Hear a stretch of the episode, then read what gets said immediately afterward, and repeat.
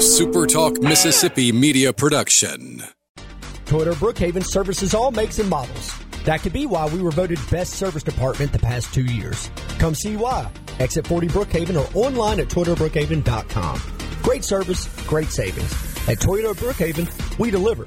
Howdy, howdy, it's Rhino here, and I wanted to say thank you for listening to Middays with Gerard Gibert here on Super Talk Mississippi. Get ready to go beyond the headlines and join a meaningful conversation with people from around the state. You're listening to Middays with Gerard Gibert here on Super Talk Mississippi.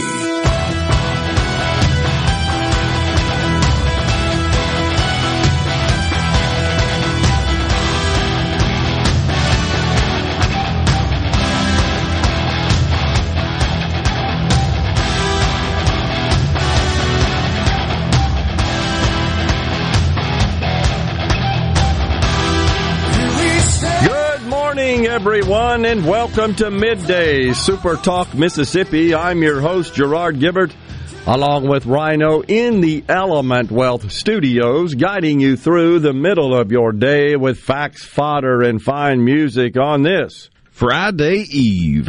Little rain showers pushed through the area overnight. Nothing severe that I saw, though, although... a little bit of hail localized. Oh, okay. In the southern portion of the state, looks like it's getting pounded with torrential rains at this point.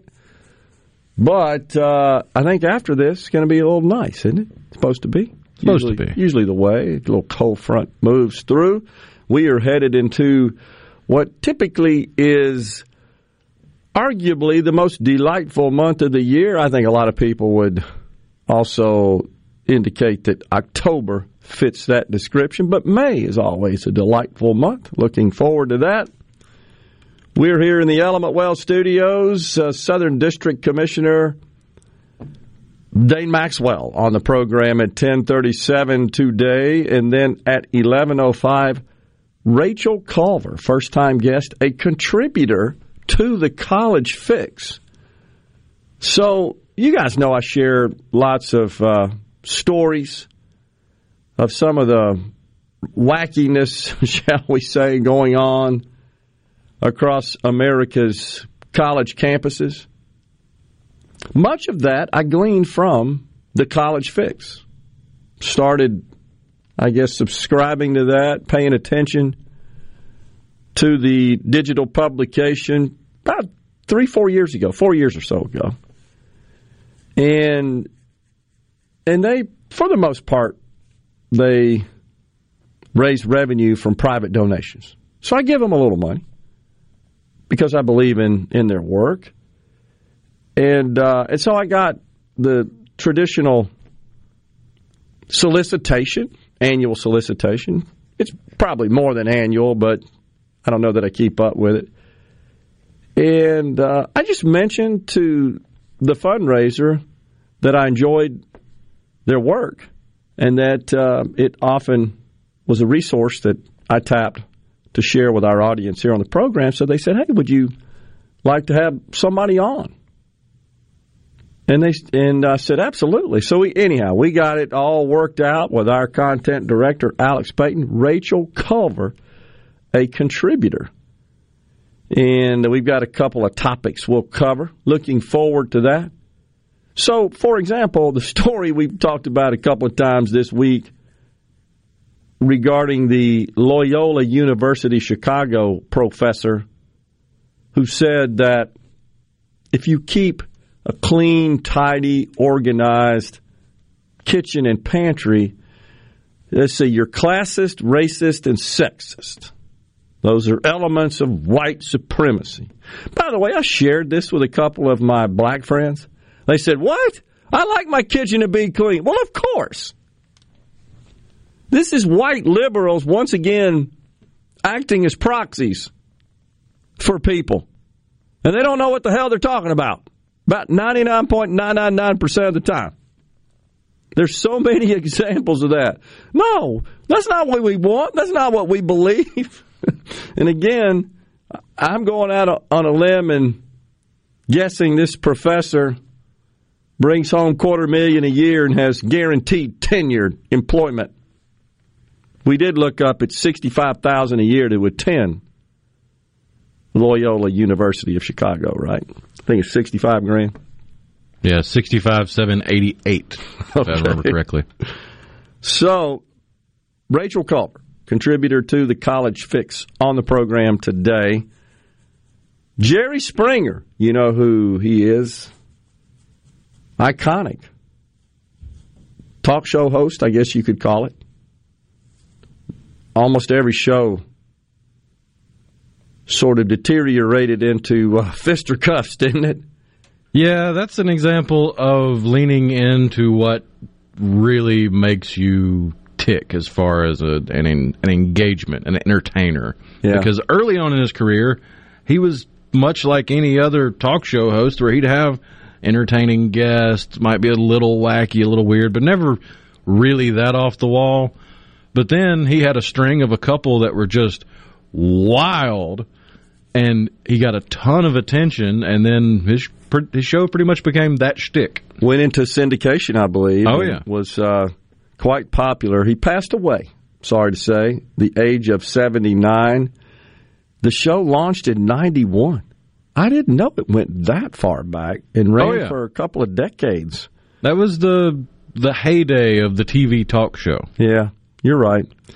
The peak, the publicist says, Jerry's publicist, who informed the news media about the passing of Jerry Springer, said that the peak popularity occurred in 1998 when it beat the Oprah Winfrey Show in the ratings, 12 million viewers. Wow. It was a spectacle. Oh, yeah. Every day. And there were always accusations of rigging it for something to go wrong or coordinating with the guests on craziness, but I don't think it was 100% of the time. Like, you can see that some of them, they really were acting up just to get their 15 minutes of fame, but there was legitimate beef between people on that stage. Yes, that's right. There were. And obviously they would invite guests on that they knew were confrontational. And a lot of times it was, oh, they're married or they're dating and you're cheating on them. It's that kind of stuff, right? That it's just a spectacle. We're a voyeuristic society, and we like to watch that stuff. And of course, they had the security, the big old bouncers were always there. Had to move in between. Somebody would come up and start attacking or make a run at a guest, which he wound up with his own show. Oh, really? The security guard. I didn't know that. I think was his name. It is a big old boy. Oh, yeah. He had his own talk show because that's how popular Jerry Springer got, that even his security guy for his main show got his own show. Oh, man. Well, 79, Jerry Springer. Sorry to see him go there. A lot of entertainment through the years. The U.S. House. We discussed this yesterday, and after the show, Kevin McCarthy, I guess you could say, had a bit of a victory. His bill, the spending bill. He got it done. He got it done. And again, has a very thin margin, as you know, in the House. What, a 9-seat majority, I believe, and thus can only lose 5 to get legislation passed. It was a 217-215 vote. Now, that means a couple were missing, but that's typical. Nonetheless, 4 Republicans did not vote for the bill. Tennessee's Tim Burchett, Florida's Matt Gaetz, Colorado's Ken Buck, and Andy Biggs of Arizona voted against the bill, and that's the maximum number he could have. So, just by hair, by nose, as they say, this thing passed on party lines. Burchett said the measure did not include enough real deficit reduction. I agree, and pointed that out yesterday. This really, I guess, takes action against future increases in spending relative to today. more than it does. Let's look at current revenue and spending that's on track to produce a $1.7 trillion deficit. Did produce a $1.5 trillion deficit, but we shared a couple of days ago, according to the latest information from the CBO, 6 months into the fiscal year, we're already at $1.1 trillion deficit. Now, you can't extrapolate that and say, well, we'll double that, and that's just because of the way revenues flow into the Treasury. Now it's after tax day, you'll see revenues increase. But CBO is projecting a $1.75 trillion. They have revised it upward. It was 1.4, and the president runs around and brags about he cut the deficit.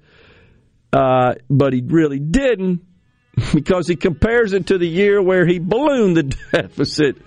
It's so duplicitous. Can't we just tell the truth?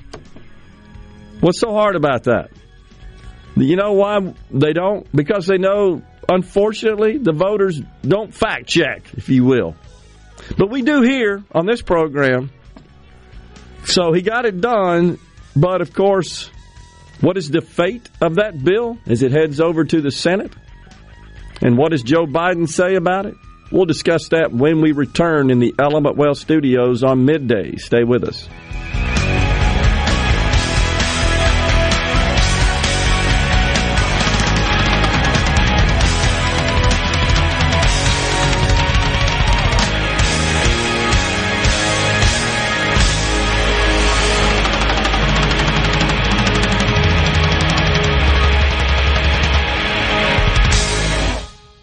Middays with Gerard Gibert. Let's do this. Right.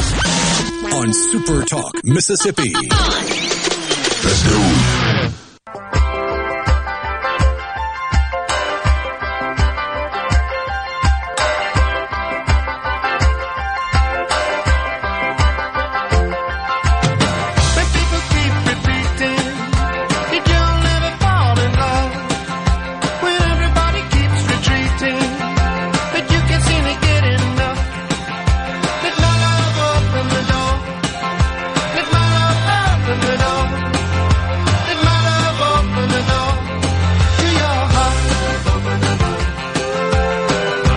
We are back in the Element Wealth Studios. The Dow, it's off its highs. It was up as much as 240 earlier in the day, but it is in the green, sitting at 120. The NASDAQ is where you see lots of positive action and lots of green, and that's because Meta, the parent company of Facebook, reported much better than expected results. So they've been shedding their workforce. It's because they finally quit playing around in virtual reality. That's true. And got back to focusing on the main thing there that makes them money. But ad revenues up, expenses down, had a better than expected quarter. Market responded positively to that. And that's after, a day after, Microsoft reported rather robust earnings results. And so two in a row. And Google as well, but not quite to the level that Microsoft excited the markets. So the NASDAQ, the tech-heavy NASDAQ, presently up 1.44%, 170 points. And, man, look at Meta go. It is up $30 today. Microsoft is up $7.55, and that's after climbing by $21, I think is what it closed at yesterday. It is now selling at $300, over 300, 302. So Apple as well, up $2.76. It is selling presently the price $166. So good news if you've got positions in those big tech, so-called big tech stocks. You're liking what you see there. Good for your portfolio. You know, I think I may have mentioned, I had a feeling Microsoft was going to do better when the analysts were sort of downplaying their results. And so I did add to my position prior to earnings, and that turned out to be a good financial move. Let me be clear, I make bad financial moves as well. That's the greatness of the market, though. It's beautiful, honestly. It really is. It's winners and losers. It's great.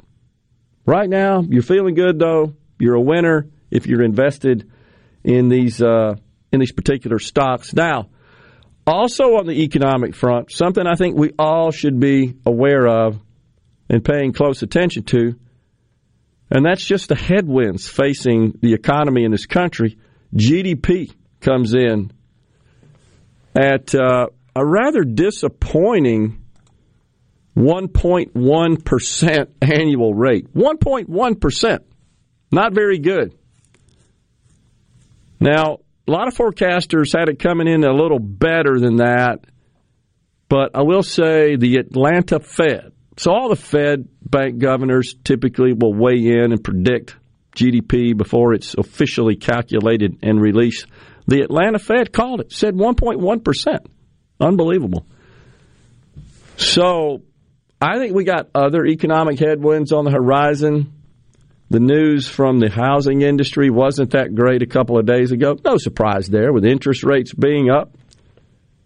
And we're starting to see consumer spending habits are starting to change. Companies are reporting they're sitting on inventory. Economists are paying attention to that. That typically means they start lowering prices to liquidate that inventory, which would, of course, serve to combat inflation. So supply versus demand scenario, which is what drives markets. But I think there's more on the horizon we need to be aware of. First Republic Bank, by the way, on its last breath, stock has plummeted about 35% this week. And if you look at the company's balance sheet, I'd say its fate is imminent, that it is going to fail, and this will rock the markets, and it will rock the economy, and it should rock our political world as well. The Dow now up 214, by the way. So I think there's more to come there from the banking sector that we should be paying attention to. All right, so this bill gets passed yesterday, the GOP spending bill, the Limit, Save, Grow Act is how it is styled. Chuck Schumer says it's got no chance in the Senate, and Joe Biden, whomever is speaking on his behalf or comprising his thoughts for him. I can't argue they don't have a plan now. Right. He goes on to say that it is dead on arrival, no chance of becoming law. House Republicans have passed a bill that cuts veterans' health care, education, Meals on Wheels, and public safety, takes away health care from millions of Americans, and sends manufacturing jobs overseas while they fight to extend the Trump tax cuts for the wealthiest and profitable corporations. That's what Karine Jean-Pierre said in a statement. There's so much wrong and inaccurate in that statement. You can say that about everything that comes out of her mouth. Jeez. President Biden will never force middle class and working families to bear the burden of tax cuts for the wealthiest. No, he just forces you to bear the burden of out-of-control inflation because he's an idiot. Pretty much. The president has made clear this bill has no chance of becoming law. And she goes on. This is rich, isn't it? She cites an old quote from former President Ronald Reagan about the importance of the U.S. meeting its obligations. In our history, we have never defaulted on our debt and failed to pay our bills. Congressional Republicans must act immediately and without conditions to avoid default.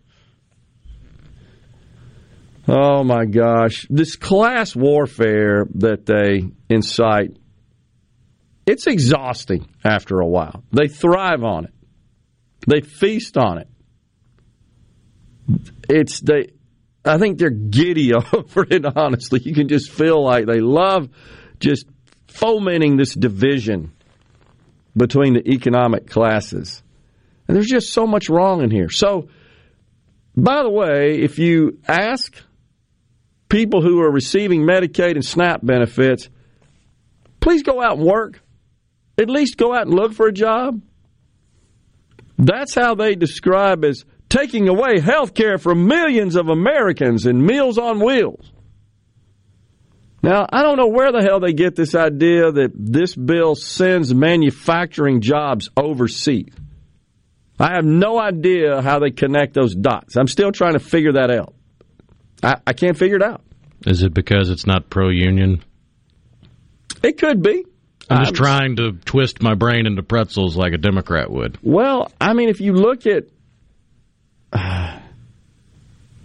Okay, rescinding student loan payment relief, how does that do that? Canceling the $80 billion to fund 87,000 new IRS agents? How does that do that? Maybe it's they're just basically saying, well, because we're going to return to the spending levels we had just 4 months ago. Just 4 months ago, that all these things are going to happen. These will be the consequences that they spell out. And then imposing a 1% cap on future spending, which basically says, no, we can't do that. We got to keep spending way more than that. We can't cap it at 1%. We can't return to where we were just a short 4 months ago. And, of course, all the green tax credits included in the so-called Inflation Reduction Act, there's a call to repeal those in this bill. I can't connect the dots and see how that cuts veterans' health care or education. But it's always about trying to instill this fear in people. We can't cut any of that. And the next thing you know, it's $31 trillion in debt. Now, and you got a White House press room full of clapping seals just sitting there drooling on themselves because they have to either submit their questions beforehand or they're not going to get answered. We'll get to that later, but we have President Cheat Sheet. Should we call him that now? Had a cheat sheet. Knew exactly the question that was going to be asked before the presser he had with, was it the Korean president, South Korean president? Yeah. Knew the reporter, already had that scripted, the question and the answer, and a camera caught the cheat sheet card. What? You're the president of the United States? We ask more of that of elementary students, do we not? That you should be able to stand up in front of people and speak off the cuff without having a cheat sheet? That's disturbing. We're coming right back with Dane Maxwell, Southern District Commissioner for the Public Services. Stay with us. Bring it on. Middays with Gerard Gibert. It is on. On Super Talk Mississippi.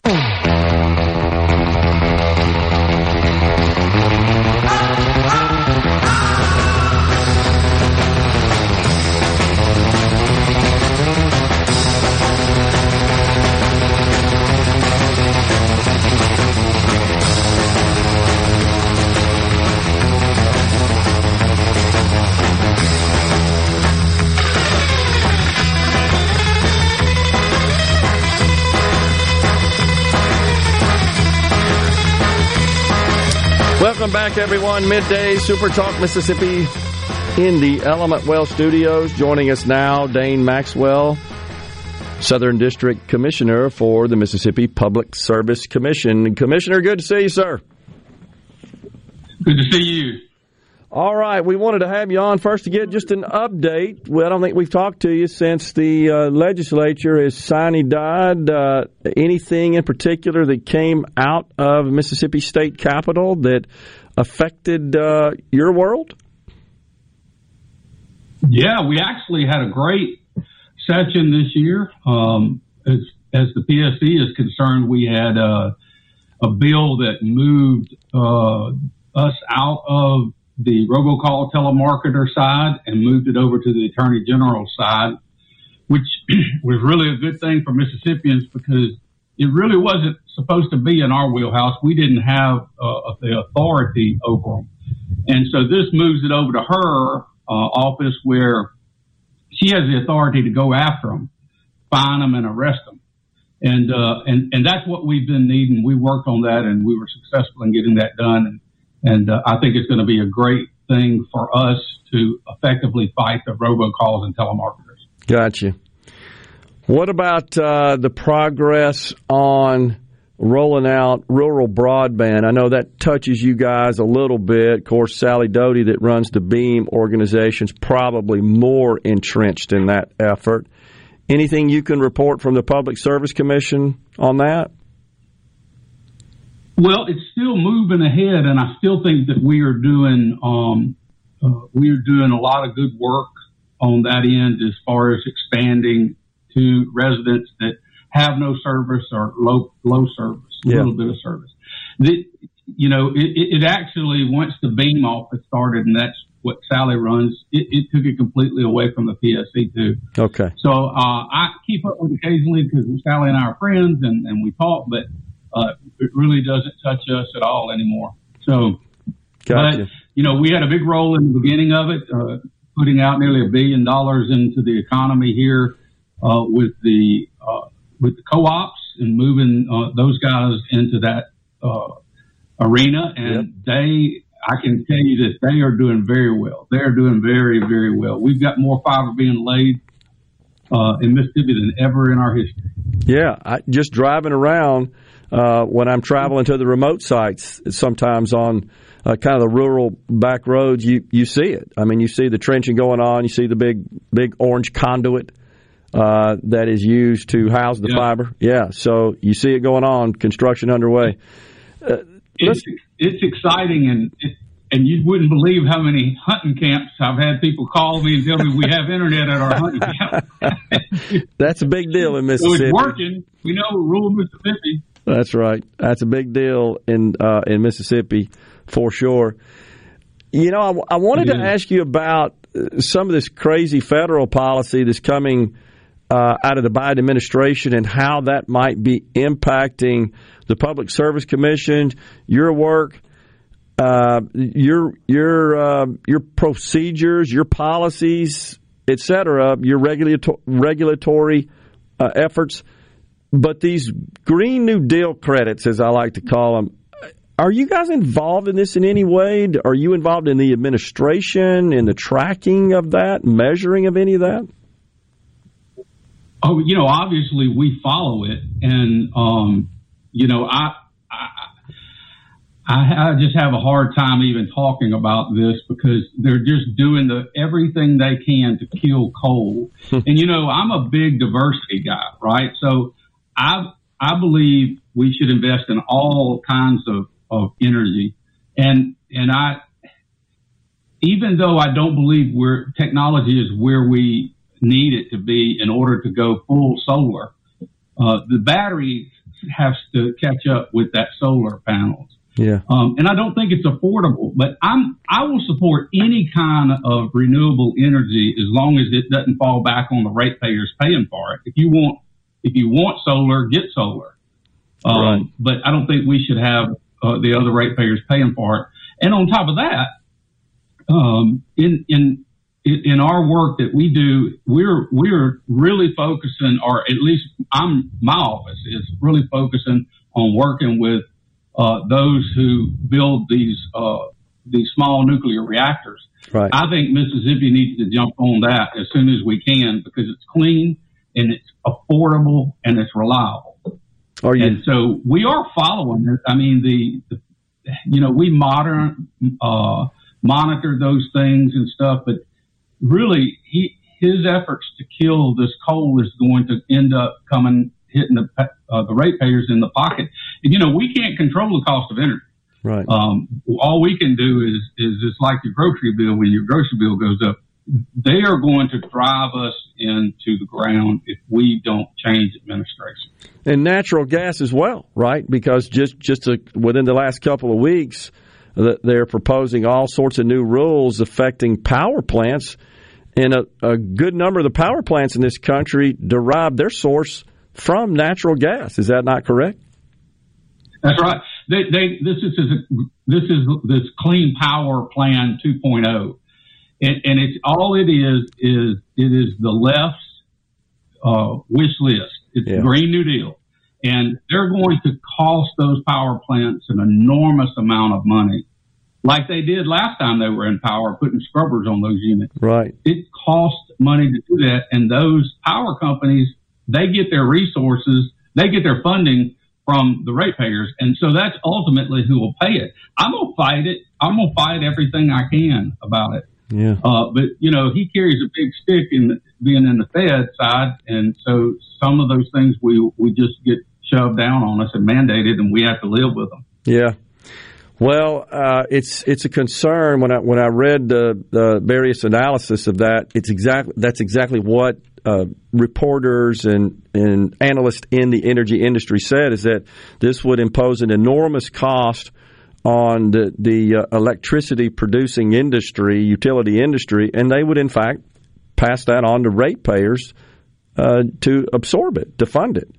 It's already gone through the roof. And the thing about it is they want to, you know, but he wants the federal government, for example, to go carbon free by 2030. I want the listeners to clearly understand this. That is never going to happen. It will not happen in our lifetime. It's all just a bunch of fodder and talk, just to give them billions of dollars. They're actually doing a study now to how they can do electric vehicles for the military. Yeah. Now, you know, how are you going to electrify M1 A1 tank? You're just not going to do that. And the idea of taking the United States of America to carbon free will never happen in our lifetime. And it's ridiculous to think that every other country is going to do the same thing. Right. It's not going to happen. Yeah, Jennifer Granholm, Secretary of the Energy, said that, testified on the Hill just yesterday or day before yesterday, saying, yeah, I envision an all-electric military by 2030. 2030. Yeah. It's insane in my view. I know you've got a lot of experience in presidential politics, worked on the Trump campaign in 2016. What do you think? Going into 24, what do you see?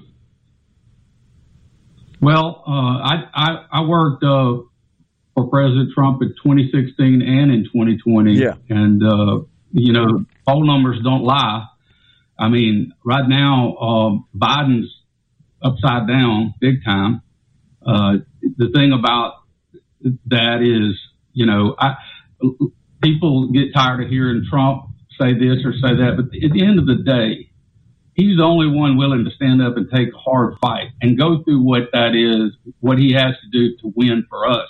Every one of his policies, you can't argue. And I'm friends with him. I worked with him. I traveled with him. I'm just going to support him. And I think most of Mississippians will too. His popularity rating here is out the roof. Yeah. But he's still leading nationally. So we'll have to see. But regardless, whoever the Republican nominee is, I'm going to support them. Yeah, absolutely. And I checked the Real Clear Politics poll, of course, which is an average of a number of polls, and it shows Trump and DeSantis, assuming DeSantis jumps in the race, leading Biden in a hypothetical matchup by just under 2%. Each of them lead Biden by about 2%. So I'm sure that's going to drive both of them as we approach the election here. Dane, Commissioner, always good to talk to you, sir. Appreciate you coming on and sharing your insight. We'll talk soon. Thank you. We're coming right back in the Element Wealth Studios. Rachel Culver, contributor to the College Fix at 11:05.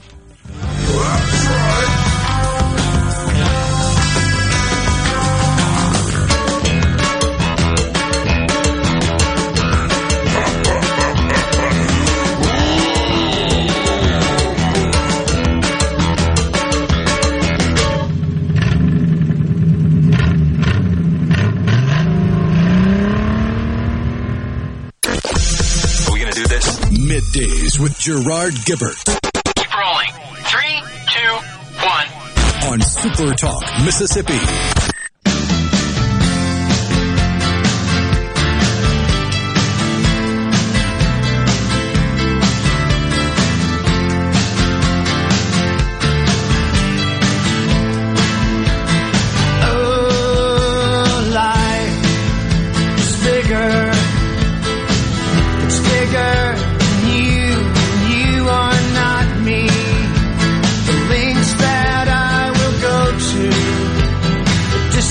We are back in the Element Wealth Studios, where REM says they're losing their religion.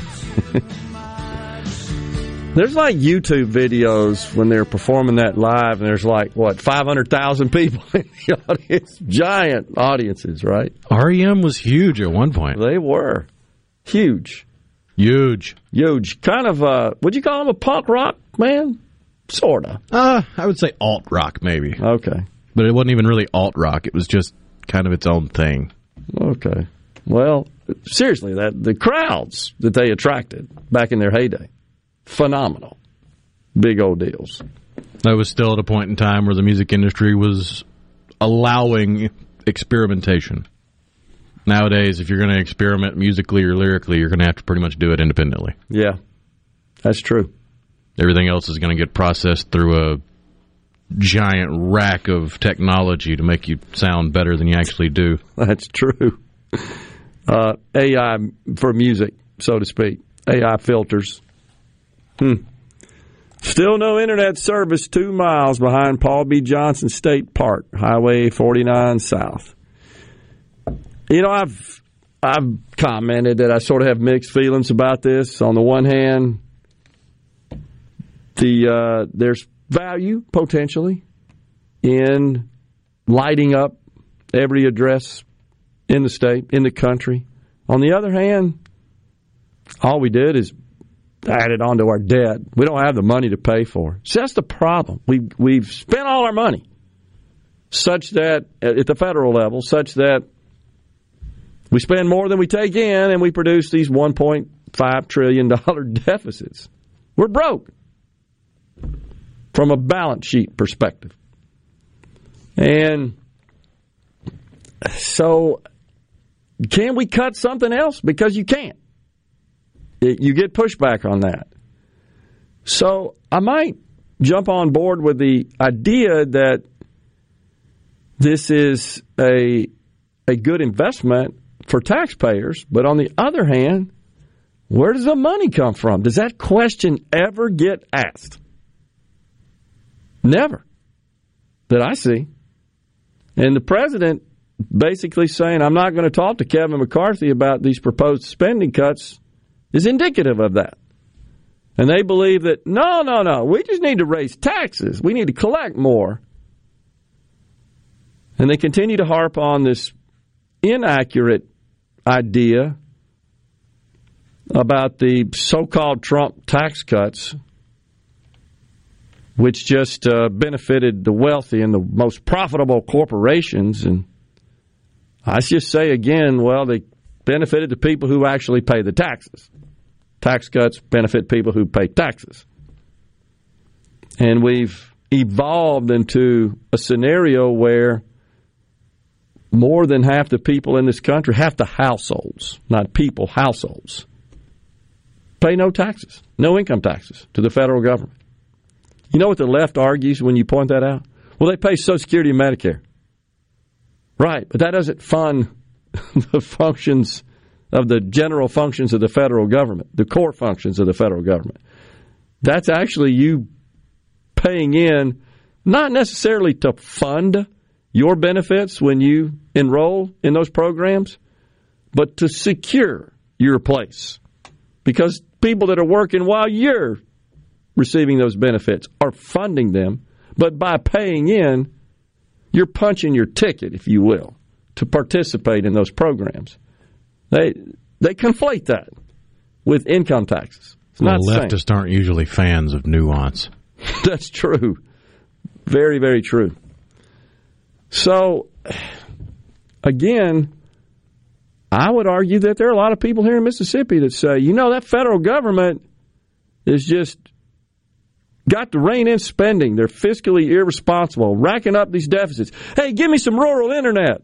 And again, I get it. You want that. And you, like Dane said, the commissioner, he's received calls from folks who say, man, this is great. I got internet at my hunting camp. Just keep in mind that the only reason you do is because we added to the federal debt to fund those projects. I'm just pointing that out. When do we say no? And until we start saying no, the deficits are going to remain out of control, and we're going to continue to add to the debt. And so get this, even with this GOP bill that cuts spending, that passed in the House, I read you what the president said. It cuts out all this just litany of benefits, right? People dying in the streets if we pass this bill. The CBO says this still, even this bill, were it to pass, we still add $15 trillion to our debt in the next 10 years, 50%. That's what this bill, the so-called spending cut bill. Coming right back with Rachel Culver, contributor to the College Fix.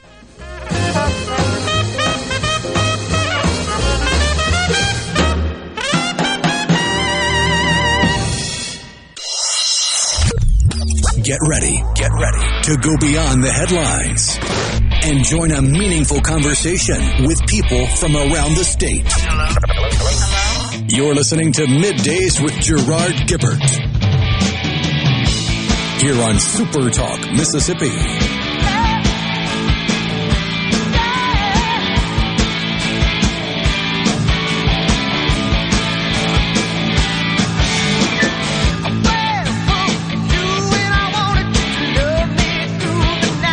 Welcome back, everyone. Hour 2 of Middays, Super Talk Mississippi, live in the Element Wealth Studios on this Friday Eve. And joining us now, Rachel Culver, contributor to the College Fix. Rachel, thanks for joining us today.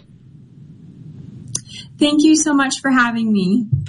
Well, I have been a regular consumer of information from the College Fix, and every day it seems like something appears in my news feed there, in my email, that I just scratch my head and say, can it get any crazier? And I think the answer to that is it can, and it continues to do so. But tell us a little bit about yourself. Yes, so I am a senior in college at the Master's University, and I'm studying political theory, and it's a Christian liberal arts university in Santa Clarita, which is about 45 minutes north of LA. Most folks in Mississippi that comprise the majority of our audience here would say, I didn't know there would be a Christian college in California. It's actually one of the best universities in the United States, arguably, for Christian education, because not only do we get an undergraduate degree, we also get a minor in biblical studies, and then we're trained to go out and be excellent in our field. And particular to one of the articles I'll be discussing today, we offer a degree in computer science with the emphasis in artificial intelligence. That is awesome. Of course, you can't consume any sort of news today without seeing artificial intelligence somewhere embedded in an article, and it's kind of the new renaissance going on Wall Street as well. But you just wrote an article. I'll read the title. One Christian University has decided to welcome ChatGPT AI trends. Here's why. I read the article. It was excellent. Tell us about your thoughts here. Yes. So first off, for those who may not be familiar with ChatGPT, it's a type of artificial neural network known as a predictive learning model. And so through statistical algorithms, if you ask the chatbot a question, within seconds it will provide you immediate answers. And several different faculty and staff at our school have been a little bit concerned with plagiarism and whether or not students will be using this for exams or to answer homework questions.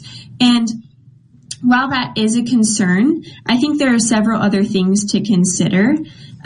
With the presence of ChatGPT, it requires that students exercise discernment and wisdom. Elon Musk even mentioned that there are concerns with bias, especially when you ask the system particular questions. And so students are then required to, once they receive the response, they have to then double-check the answers with what they're learning in the classroom. Interesting. So I guess the bottom line is that you, the university, the community of the university, support in general the use of this tool, and it's not going away, as you well know. We're just getting started, honestly. But there's got to be some, I guess, some checks, some balances there. Yes, and Professor Crater, who is one of the computer science professors here at the university, he even used AI in his graduate program to use it to translate the Greek and Hebrew languages into English. And so it can be used for good. And there are several different business organizations that are using the system to help improve their learning. And you can even ask the prompt, provide 5 tips to help me improve in a particular area in my field.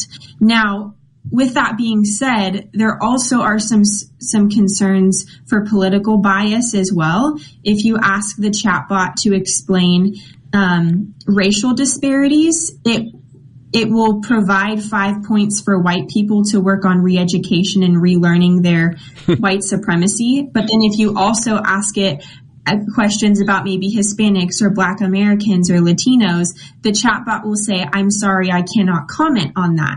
So while there are some really good things that can be learned from this sort of artificial intelligence, it also requires, again, an active discernment because there is bias present in the system. And in fact, there are members of Congress who are considering legislation that would regulate artificial intelligence, and that's their central concern. Is the inclusion of some sort of predetermined biases into the bots, into the tools, into the technology itself. Yeah, and Elon Musk recently participated in an interview with Tucker Carlson, and Musk mentioned that he might create something called Truth GPT. Yeah. So rather than being concerned about the bias standards, Musk would create a system that would ensure those using the system are going to get what is true and not twisted. Yeah, we need that across the entire spectrum of society, honestly, not just in artificial intelligence, as you well know. Let's talk about another article you wrote. Supreme Court decision allows biological male to run girls' track in West Virginia. That's something we discuss here on the program at length. So tell us about this. Yeah, so back on April 7th, the Supreme Court handed down a motion that allowed males to run in female sports. And this lawsuit began back in 2021 when West Virginia passed the Save Women's Sports Act. And if you've heard, Becky Pepper Jackson, a transgender biological male, wanted to compete on the female track and cross country teams. And so through a series of lawsuits, the lawsuit was then brought before the Supreme Court, and the West Virginia Attorney General and the Alliance for Defending Freedom asked the Supreme Court to vacate an injunction that was placed by a lower federal court, which basically neutered the law, and the West Virginia Save Women's Sports Act could not go into effect. Wow. Now, even though the Supreme Court right now did not allow the Save Women's Sports Act to continue, the lawsuit is not over. The Alliance for Defending Freedom is supporting and working with many other groups around the states, and West Virginia is not the only state who's in this battle. The state of Kansas will have a Save Women's Sports Act going into effect July 1st. And then there are also 20 additional states who are in this same process of trying to enact a Save Women's Sports Act and preserve the equal opportunity that women deserve. Yeah, including our state, the state of Mississippi as well. This is an interesting matter that seems to have just gripped the nation, honestly. And we're seeing very strong opinions on both sides of the argument. And this is one of those issues that is sort of bifurcating the states. You have some states that are not only allowing it, they're sanctioning it, and that is the participation in sports by athletes just on the basis of how they identify. In particular, it's a problem when it's a biological male that seeks to compete in female sporting competition. We actually had Riley Gaines, the University of Kentucky NCAA swimmer, on the program twice talking about her firsthand experience with that. Yeah, and it's sad to see that because when you see these phenomenal, talented female athletes who have spent their entire lives to run a race, to compete in a track competition to whatever sport that may be, and then a man, a biological male, comes and takes that from them, it basically reveals that all the work that female athlete has done has been worthless. Yeah. And when we look at Title IX, Title IX provides a clear protection for women in sports. And so does the Equal Protection Clause of the 14th Amendment.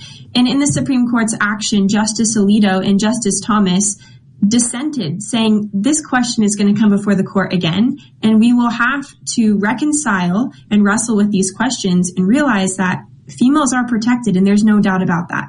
Yeah, the president said he'd veto any legislation, any measure coming out of the Congress, mainly the House, of course, that would essentially confine athletes to participate in the sport that corresponds with their biological gender. Senator Tommy Tuberville from Alabama is introducing such legislation over in the Senate, and he's already been told that's dead, that's not going anywhere.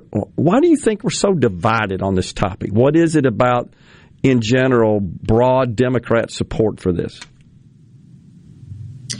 I think there are several things to consider here. Number one, culturally, understanding that those who reject biological reality and reject God's design for creation are going to doubt and then protect and codify transgender support.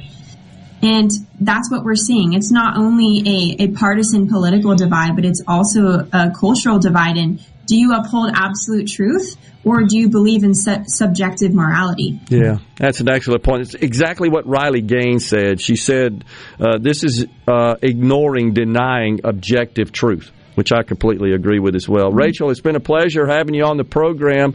Hopefully we'll talk some more at some point. You're very bright, very articulate, and I wish you all the best in your career. Thank you.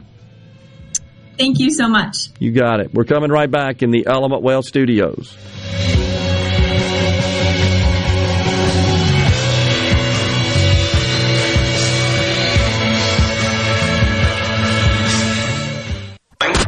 Middays with Gerard Gibert. What? This is so awesome.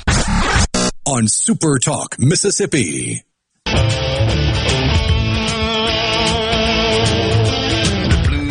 Got a hold of me. I believe I'm getting dizzy. Help me up. We are back in the Element Well Studios. It is middays, Super Talk Mississippi. Don't forget, Sports Talk Mississippi will be on the square in Oxford tomorrow for the annual Double Decker Festival. There's a ton of things happening at this year's Double Decker Festival, including music from Southern rock band Blackberry Smoke and the Magnolia State's very own Chapel Heart. Sports Talk. The boys will be downtown Oxford tomorrow.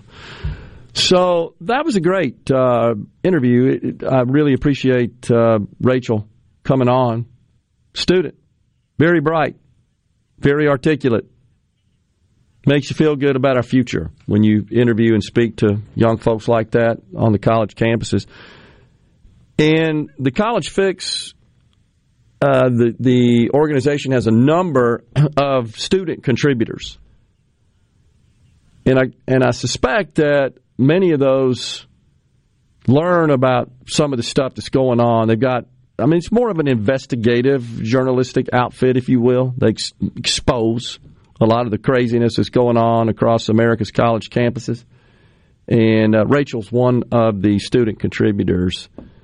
And both of those articles she wrote were excellent. This whole gender sports deal is totally nuts. Who'd have thought we'd even be having a debate about this?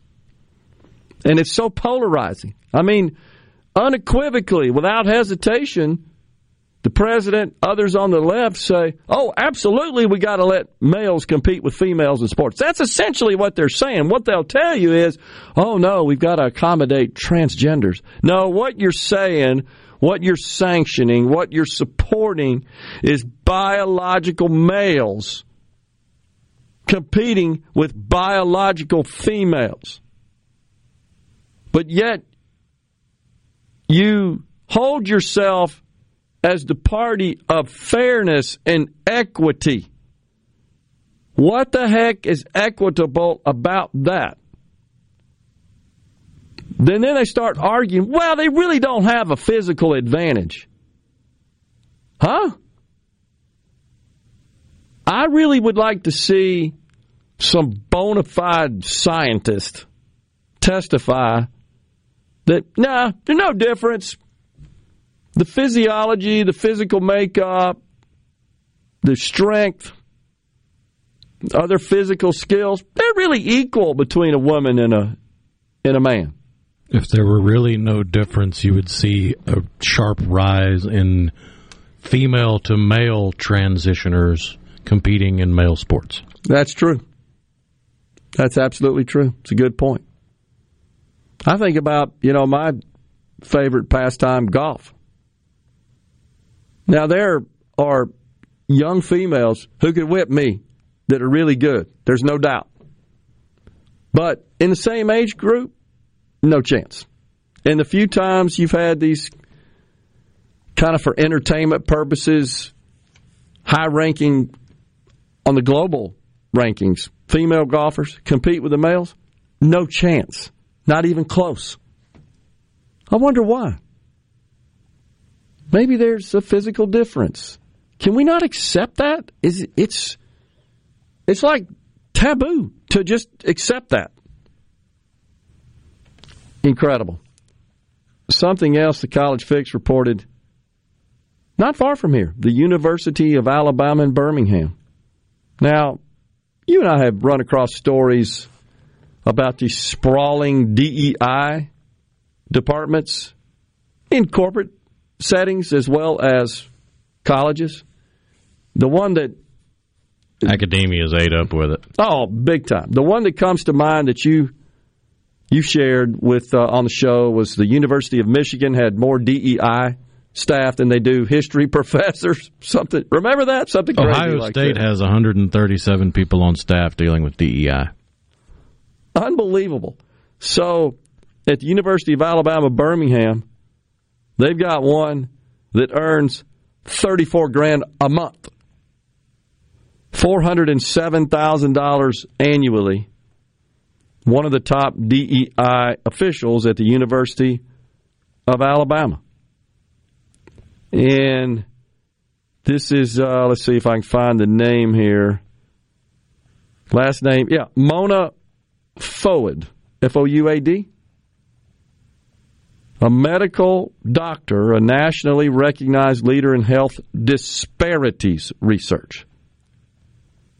Earns $34,000 a month. She works with the UAB's Office for Diversity, Equity, and Inclusion to broaden and strengthen the links between the university, and UAB medicine. She's the founding director of the UAB Minority Health and Disparities Research Center. $34,000 a month. A month, right. Incredible. At Auburn, Associate Provost and Vice President for Inclusion and Diversity and Chief Diversity Officer Taffy Benson Clayton earns $275,000 a year. Deputy Chief Diversity Officer Juwan Robinson, $118,000 a year. Senior DEI Analyst, $86,000.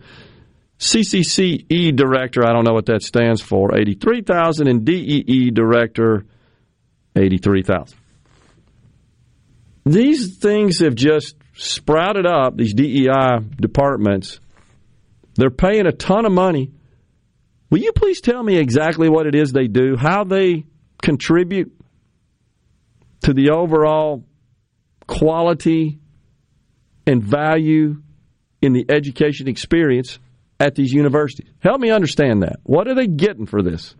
What is this producing? What's the outcome that's being generated on the other side? More ammunition for the grievance industry. Okay. So this article, I won't go through all of them, goes on to list those in the same department, the DEI department at University of Alabama, University of Alabama, Birmingham, Auburn. So this is all, by the way, originally reported by AL.com. That's a pretty widely read publication in the state of Alabama. And they did a little research on where all this money's going. I know Shad White, the auditor of Mississippi, is starting to make some rumbling about that as well. What are the taxpayers getting for this? What are students getting for this? And their families that are spending money to go to college. Is this a priority for them? What's the value proposition?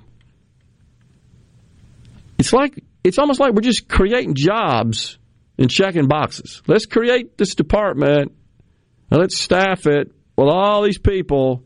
Let's pay them a whole bunch of money, call it a day, and say, there's our woke insurance. Don't come after us. We've got a DEI department. Look at all these people we have and the money we're spending. That's how important it is to us. What'd you say, 132? 137. At Ohio State? 137. What do they do? Increase the cost of tuition. Man. Got to pay them somehow. I'm looking for some results, some output. That's racist. Oh, I see. Oh, gosh. And this is across the country. We're not just speaking. This is just one report on one state. It's going on in Florida, too, even under Ron DeSantis knows. He knows it. He's trying to root it out. It's incredible stuff going on. Florida State, University of Florida. It's going on here, too.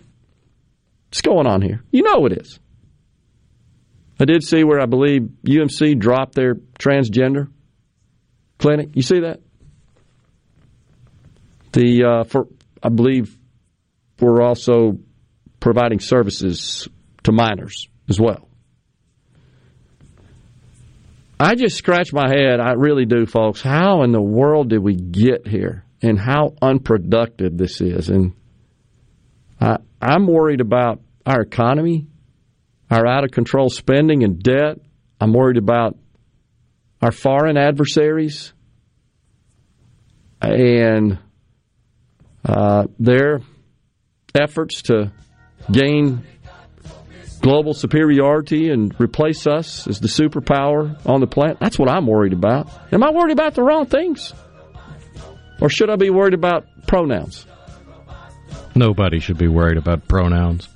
If we could just get over this ridiculousness and quit playing into the fanciful ideas and unreality of crazy people, we'd be a lot better off as a society. Unbelievable. You can call yourself Dracula, but it doesn't make you a vampire. That's a good one. We got a lot of text on the ceasefire text line. We'll get to those when we return in the Element Wealth Studios.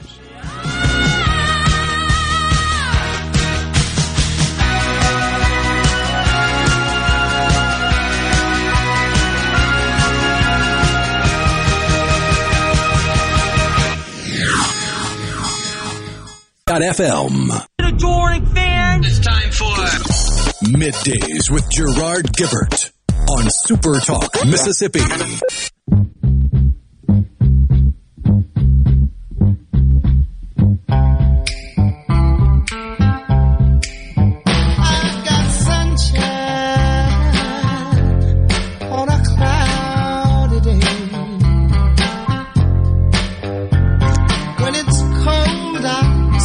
Temptations bumping us into this segment here on Middays. We are once again in the Element Wealth Studios today on In a Mississippi Minute with Steve Azar. You'll hear an interview with Tim Bixler of the Delta Center Stage Community Theater.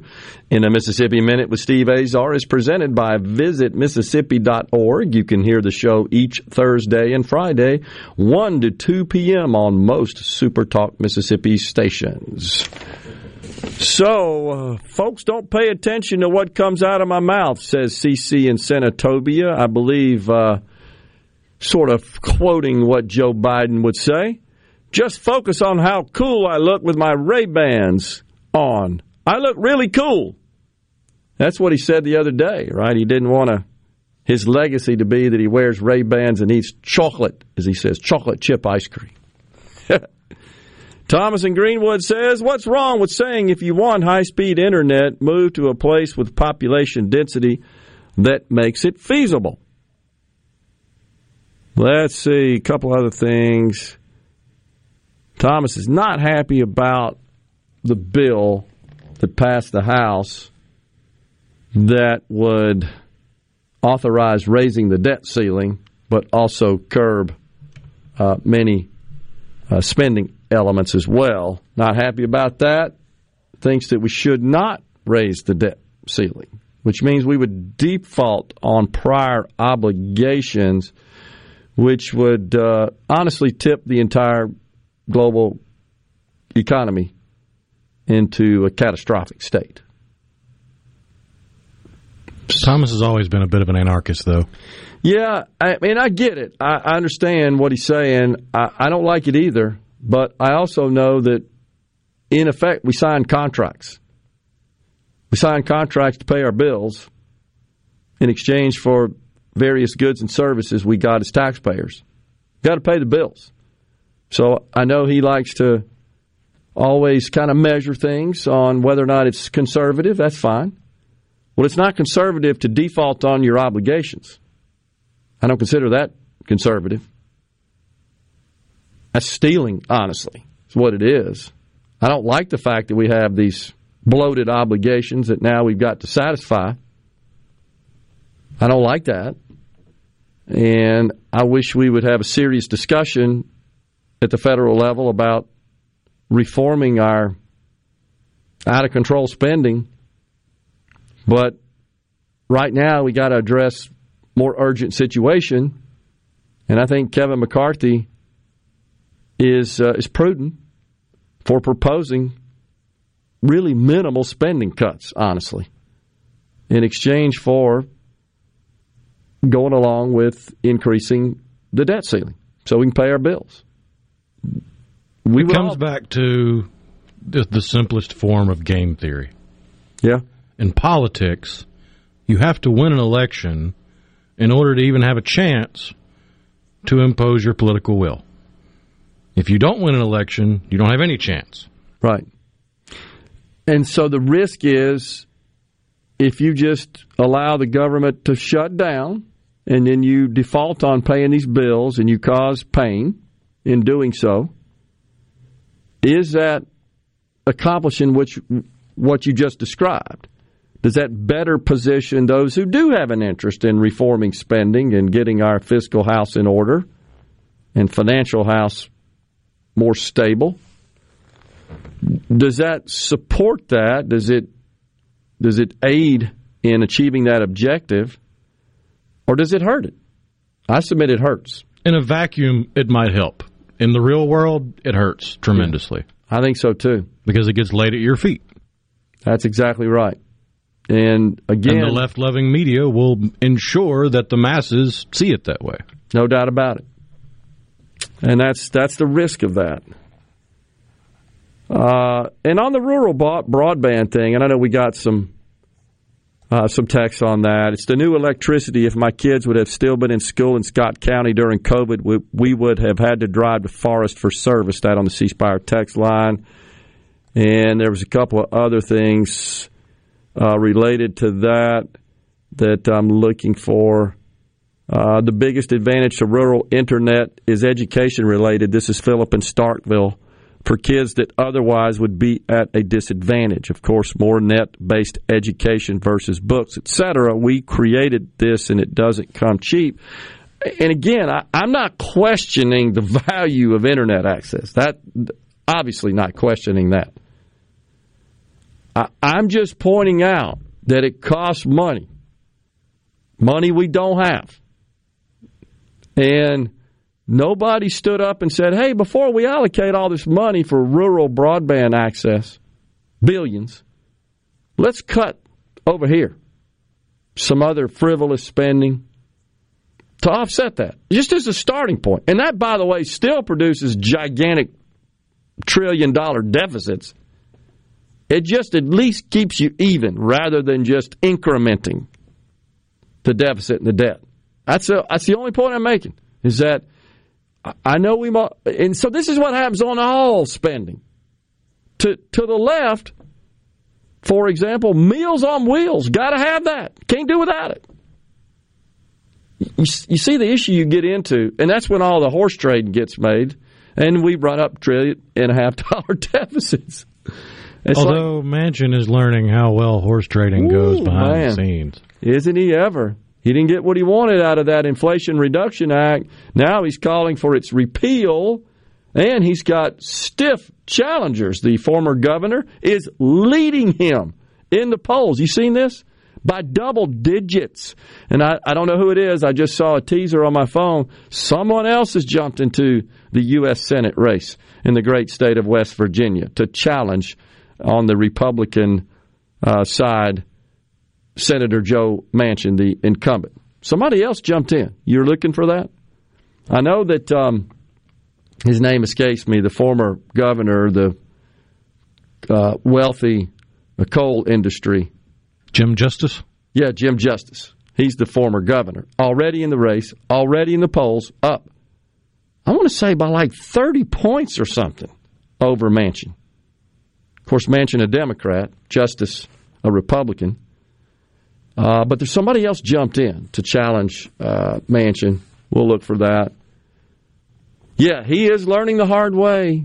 He sold his soul out to support that dang Inflation Reduction Act, and now he's not seeing that the end of the bargain that was made with him to secure his vote is not being honored. I'm shocked by that, by the way. They just used him to get a vote and advance their agenda? Oh, say it ain't so. So again, it's not a question of the value of having ubiquitous internet access.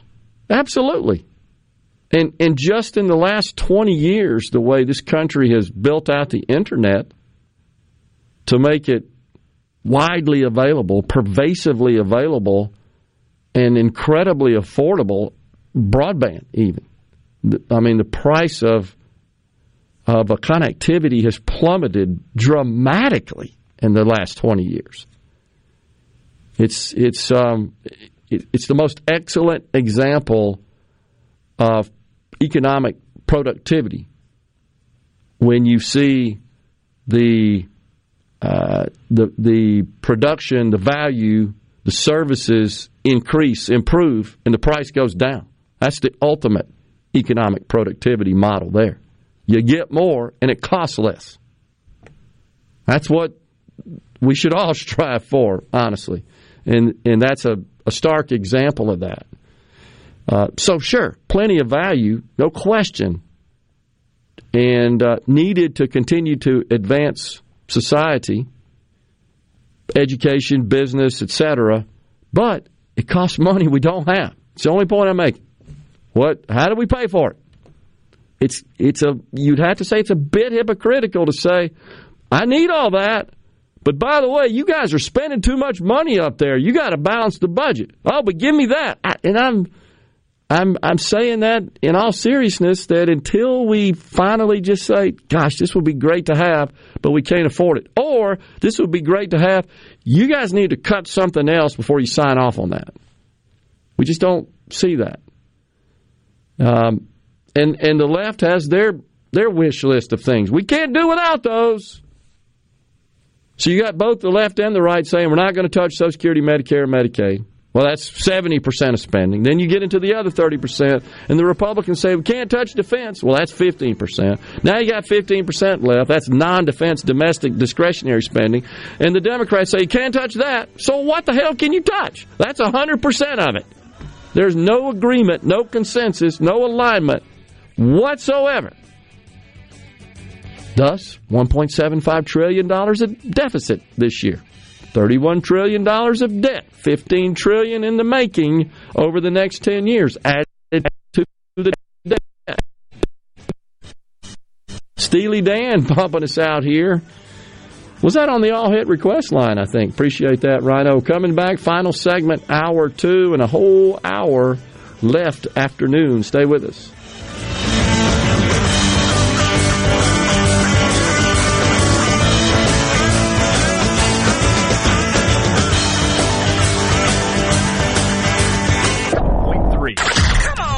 Middays with Gerard Gibert. All right, we are back on Super Talk Mississippi.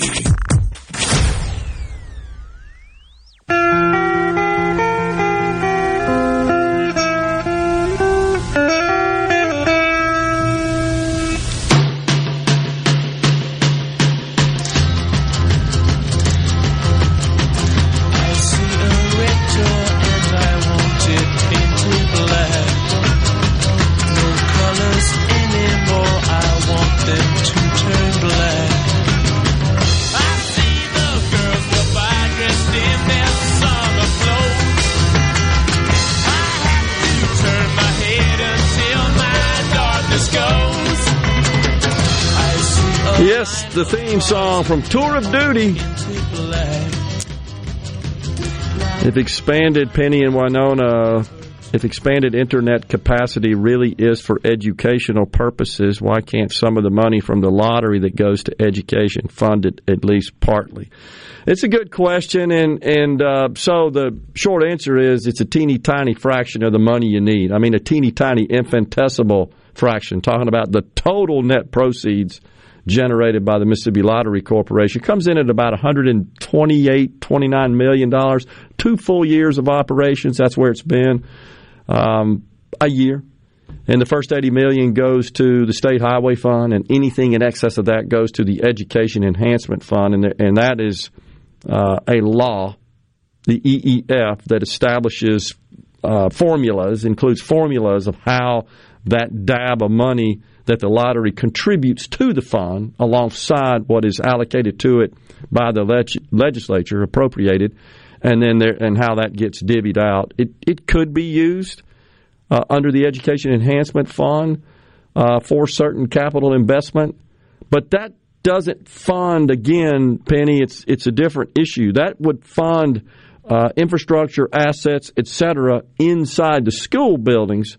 But the actual installation of fiber and cable and infrastructure from the internet service provider, typically in the rural areas, that would be electric co-ops. That's who's largely responsible and involved in that. They're essentially entering the internet access business, the internet service provisioning business, which was enacted into law 3 years ago by the state, allowing ECAs. I think we have, 24 in the state of Mississippi, many of whom have taken advantage of that. But that's federal funding that comes to them to cover the cost of the capital investment in provisioning rural internet.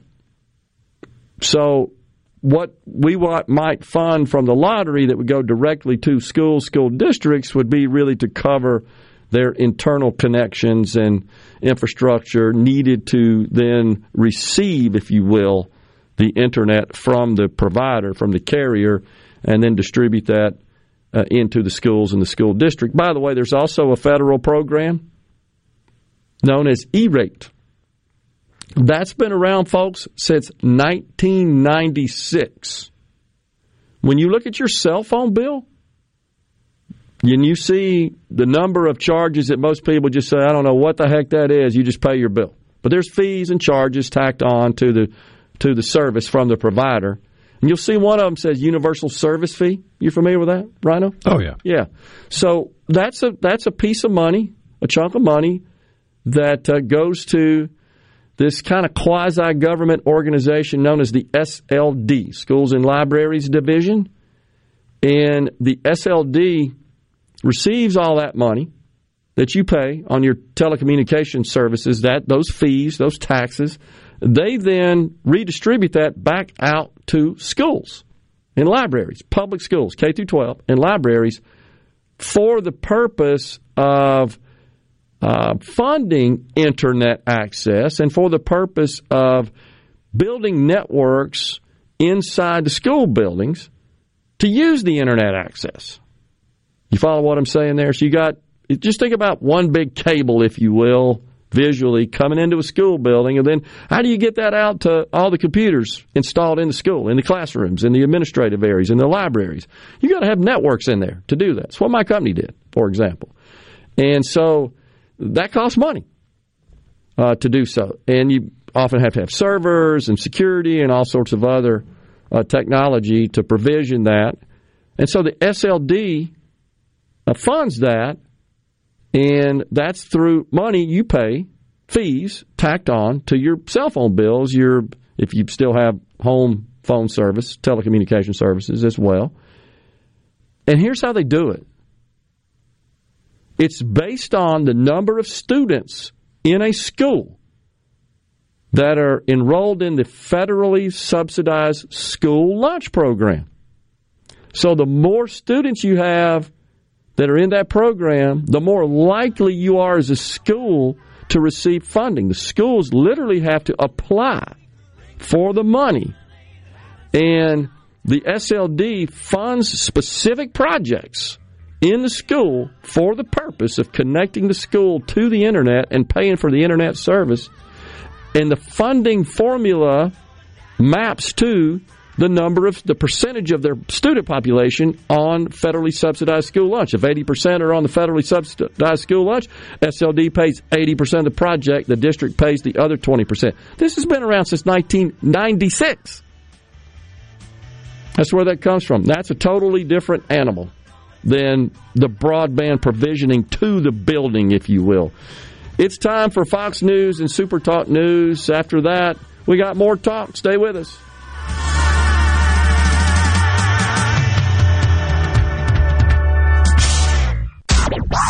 And now, another hour of the talk that keeps Mississippi talking. Middays with Gerard Gibert. Begin your transition now. Now on Super Talk Mississippi.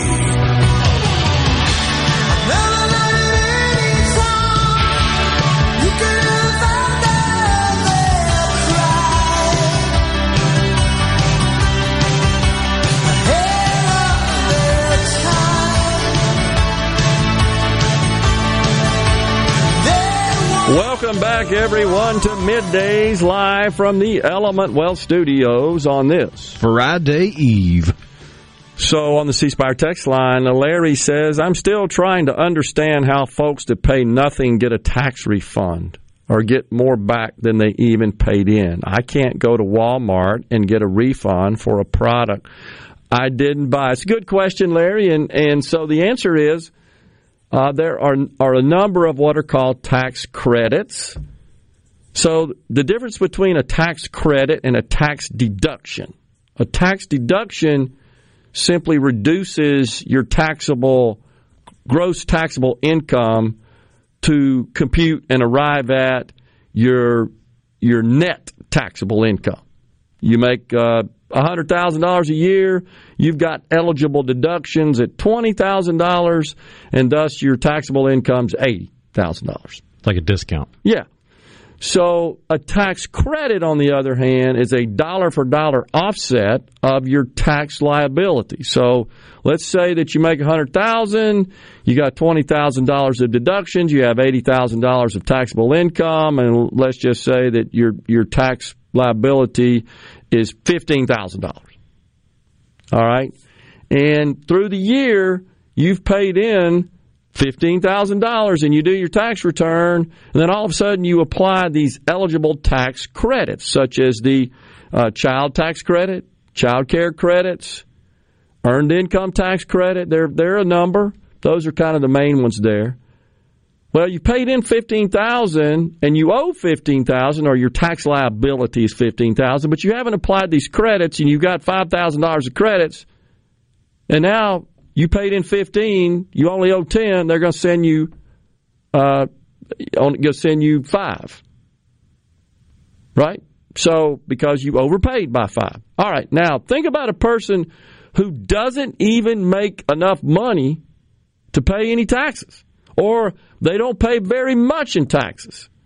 Let's look at a different case. They make $30,000. They got $10,000 in deductions. They have a taxable income of $20,000. They apply the numbers to that, and they only owe $1,000. But now they got these child tax credits and earned income credits and child care credits and student credits, and I can't even remember all of them. There's a litany of them. They got a $1,000 tax liability, and they paid in $1,000.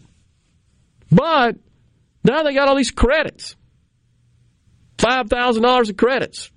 The government's going to send you four. Maybe you had zero tax liability. You didn't even get on the scale. You didn't tip the scale.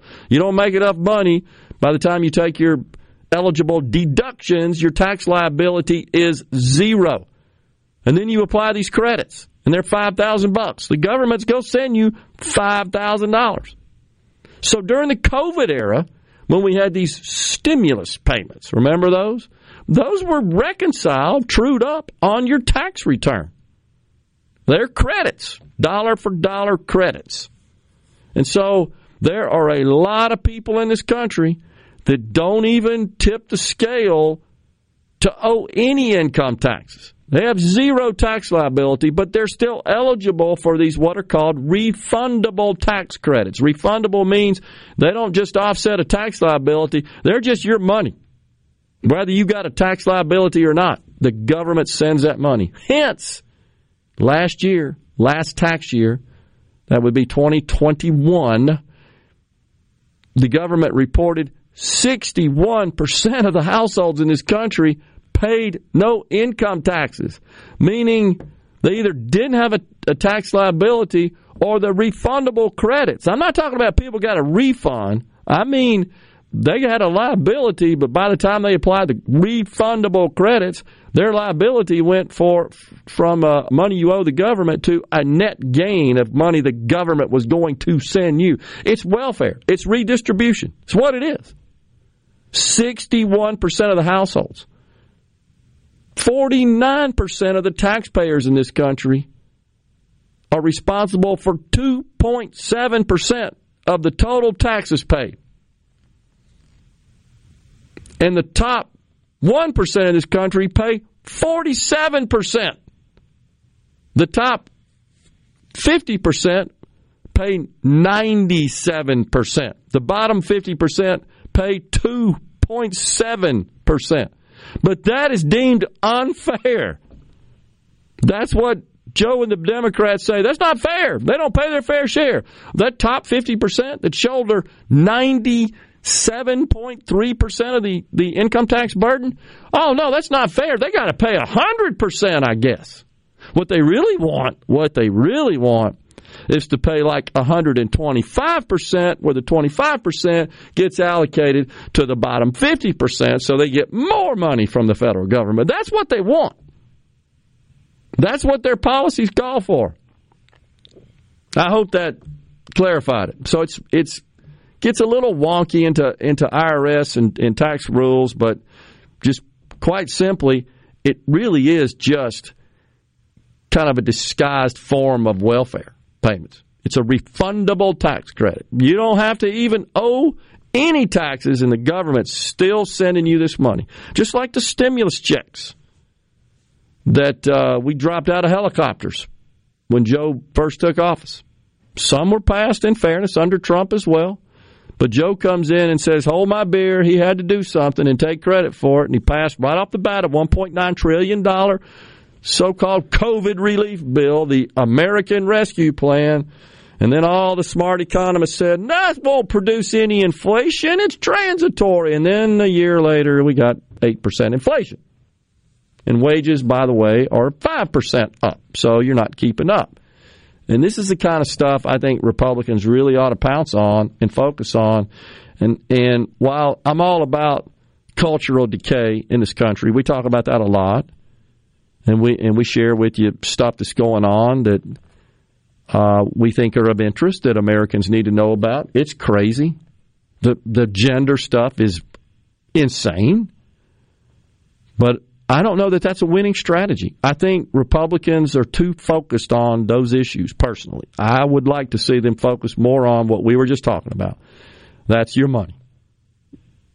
Because, like it or not, this is not to say that you're in love with money, but the fact is, you got to have it. You can't do without it. And a lot of problems get solved when the economy is roaring with prosperity, such as the left's dream of climate change and addressing climate change. It's prosperity. It's human innovation that is honestly set the standard in this country for how to reduce greenhouse gas emissions. But more importantly, our cities are just cleaner. Our waterways are just cleaner. They just are. And that's a function of innovation and prosperity that comes from it. It doesn't do any good to destroy the environment if that same environment is necessary for your business to thrive. These corporations get that. Incredible. While listening to the program today, a thought came to me that maybe the Democrats are trying to create another minority to help further their control. I don't know. It's any theory is plausible. Certainly, control is key. Is the main objective, no doubt about it. I'm an Entergy customer, so I get the pleasure of paying higher taxes for everyone else to have internet connection. It's not nuts, but it used to be. And just to clarify, that's actually not accurate, and here's what I mean by that. We didn't raise taxes to pay for rural broadband. There's no income taxes that went up. There are no taxes on your energy bill to pay for rural broadband. That's the whole point I'm making. We don't have the money for it. We don't have the money for $1.5 trillion a year of what we spend. We don't have the money for it. And nobody will ever just be honest about that. Rather, think about it. We send our elected officials to Washington, you got to bring home the bacon. And I know I beat this horse to death, but that's what happens with respect to all 435 in the House and all 100 in the Senate. Get up there and bring home that bacon, but you be fiscally responsible and balance the budget. It's true. And as long as all 535 know that that's their path to political, their future and political durability, they're going to keep doing it. It's a tough one, but how do we say, no, I can do without that? Nobody will. It's, you know, we look at things and say, well, that affects me this way. Well, we got to have that. Well, so does everybody else. And you add all that together and you got a $1.5 trillion deficit and $31 trillion in debt. It's been building up for quite some time. We're in the Element Wealth Studios. I saw somebody mention Moore's Law on here. We'll talk about that when we come back.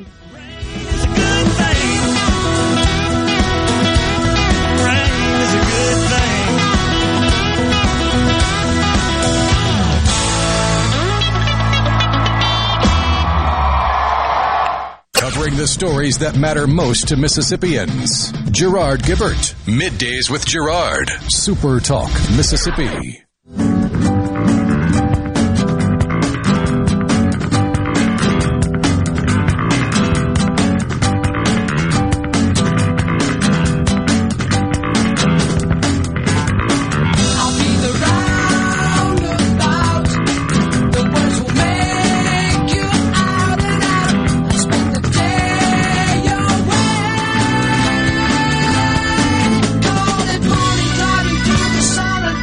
Back, and we're in the Element Wealth Studios.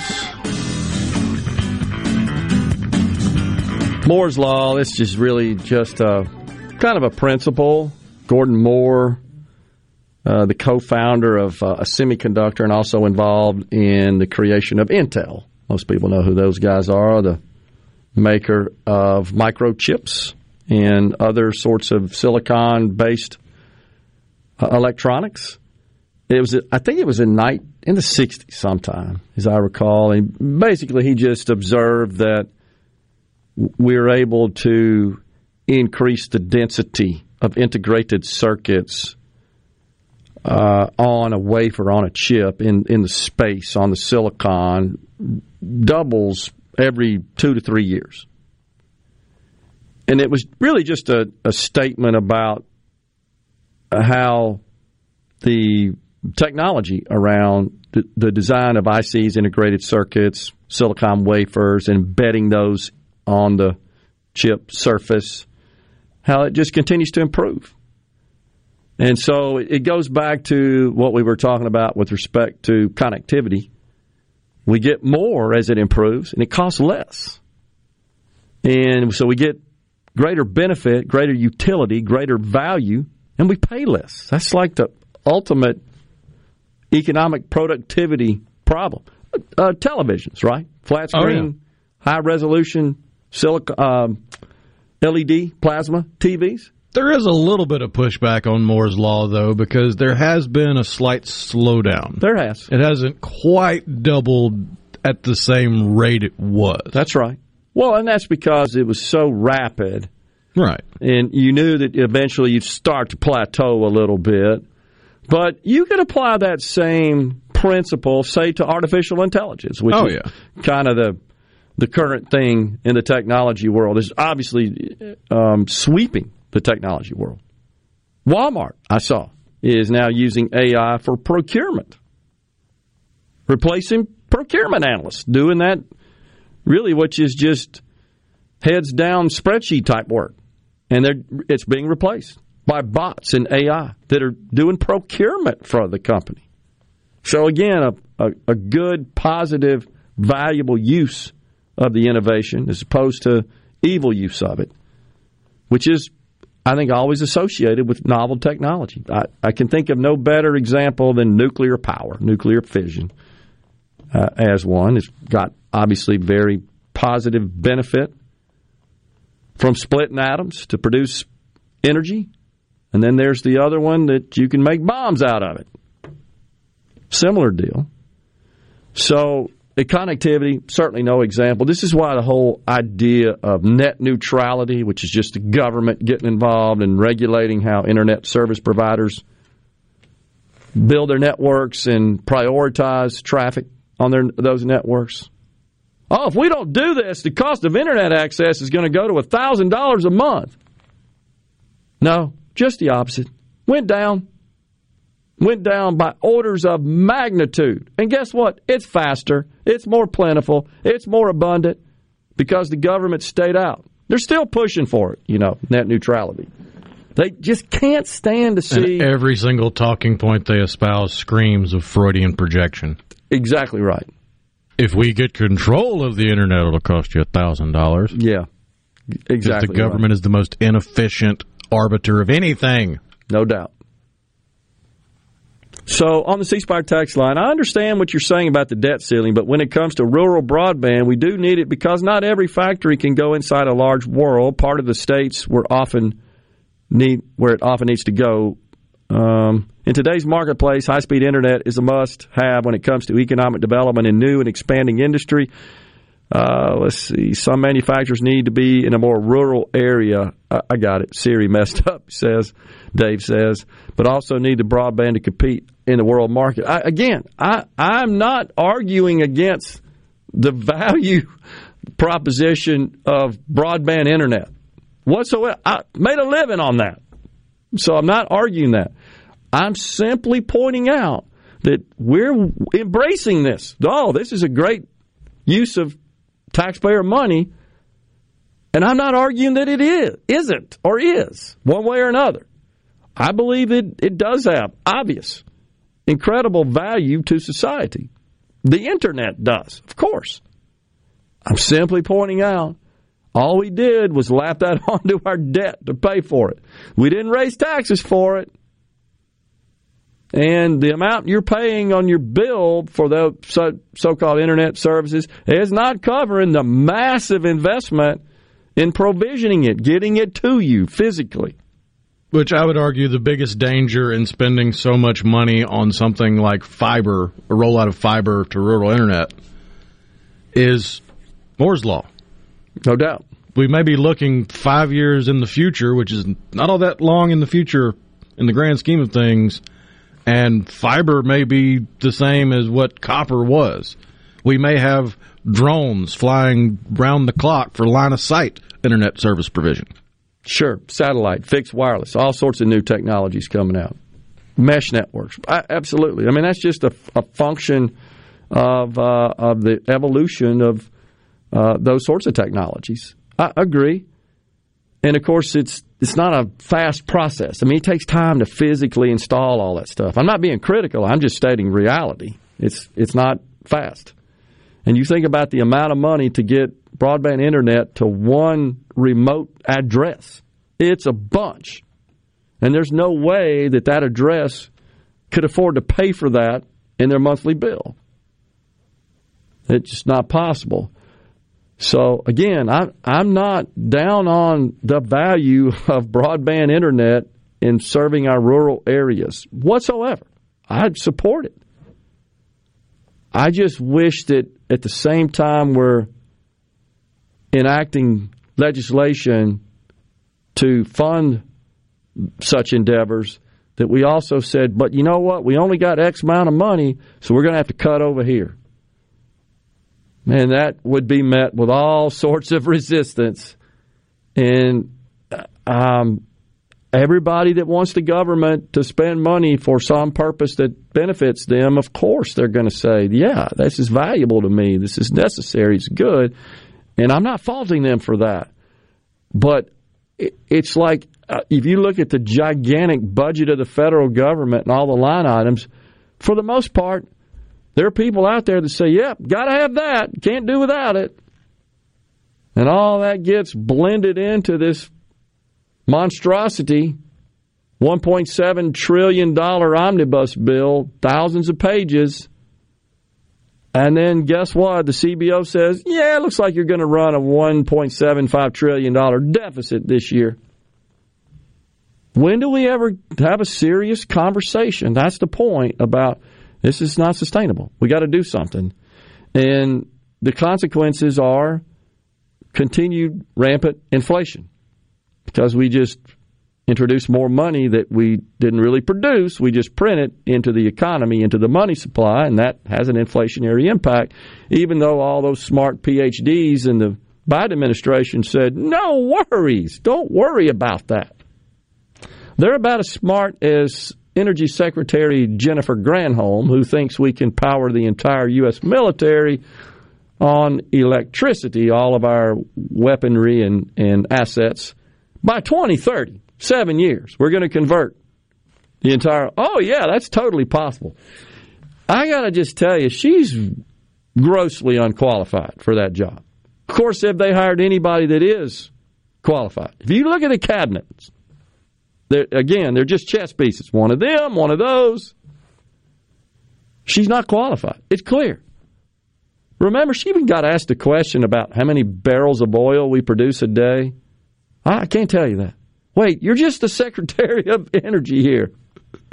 And she's the one that made that goofy YouTube video, gasoline, leave it in the ground. We played it here on the show. Remember that? It is cringeworthy. It's beyond cringeworthy. Used to be the governor of Michigan, which, by the way, not good news coming out of Michigan for Republicans.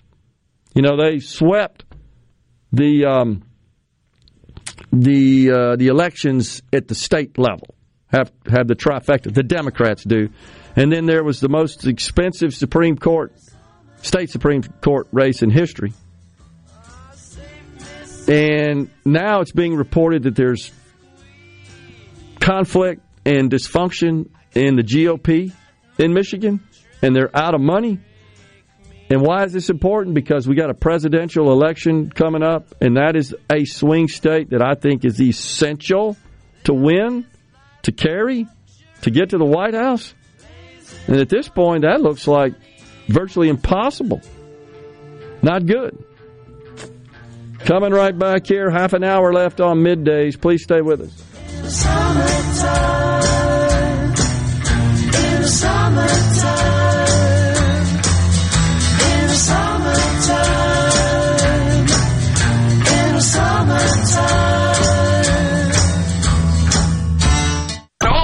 Middays with Gerard Gibert. It is on Super Talk Mississippi.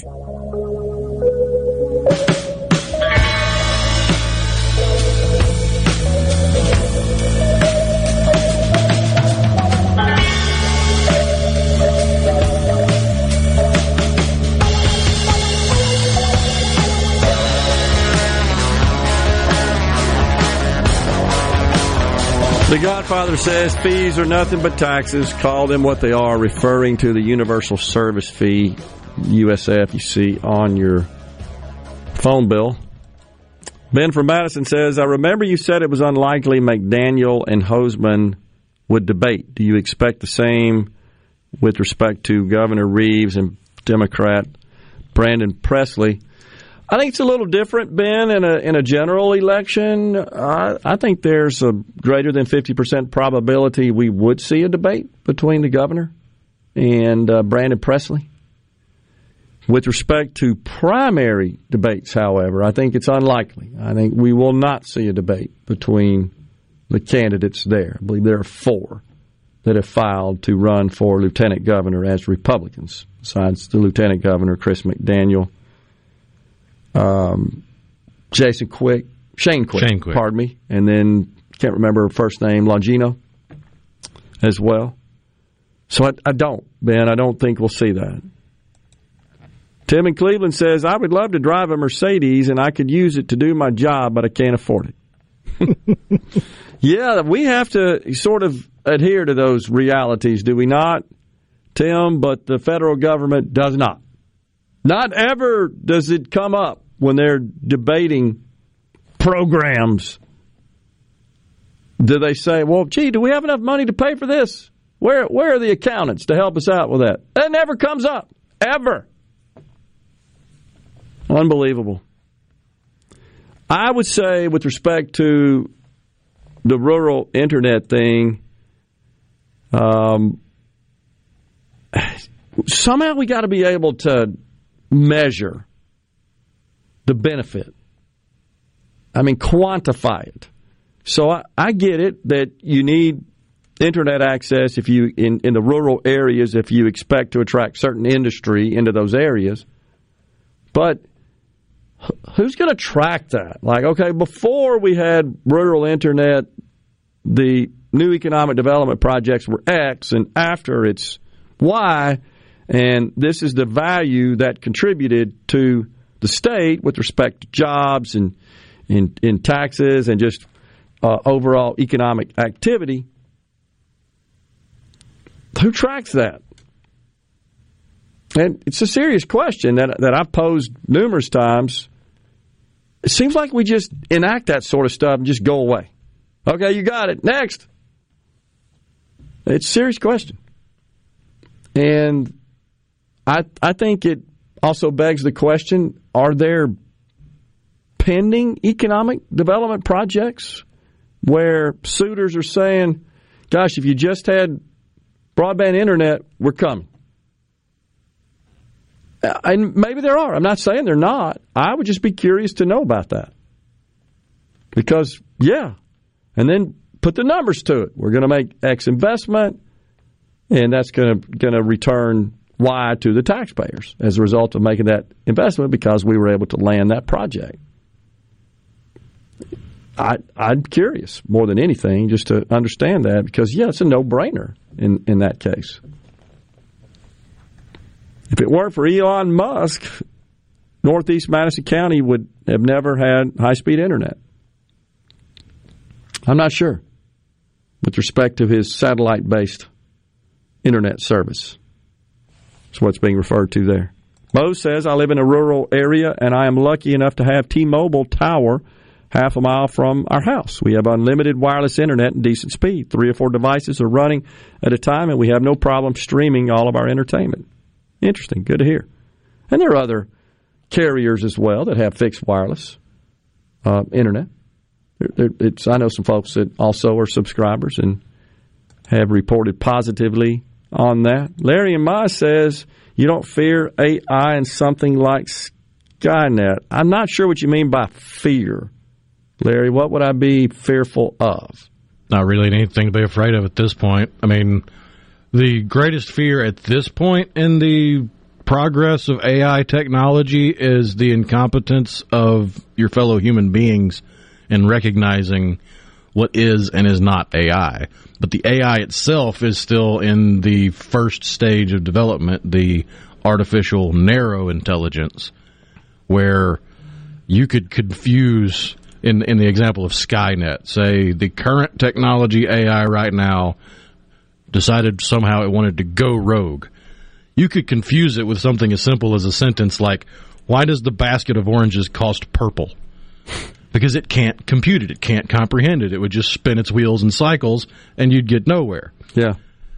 The real danger, quote-unquote, of something like Skynet would come in the third phase of AI progression.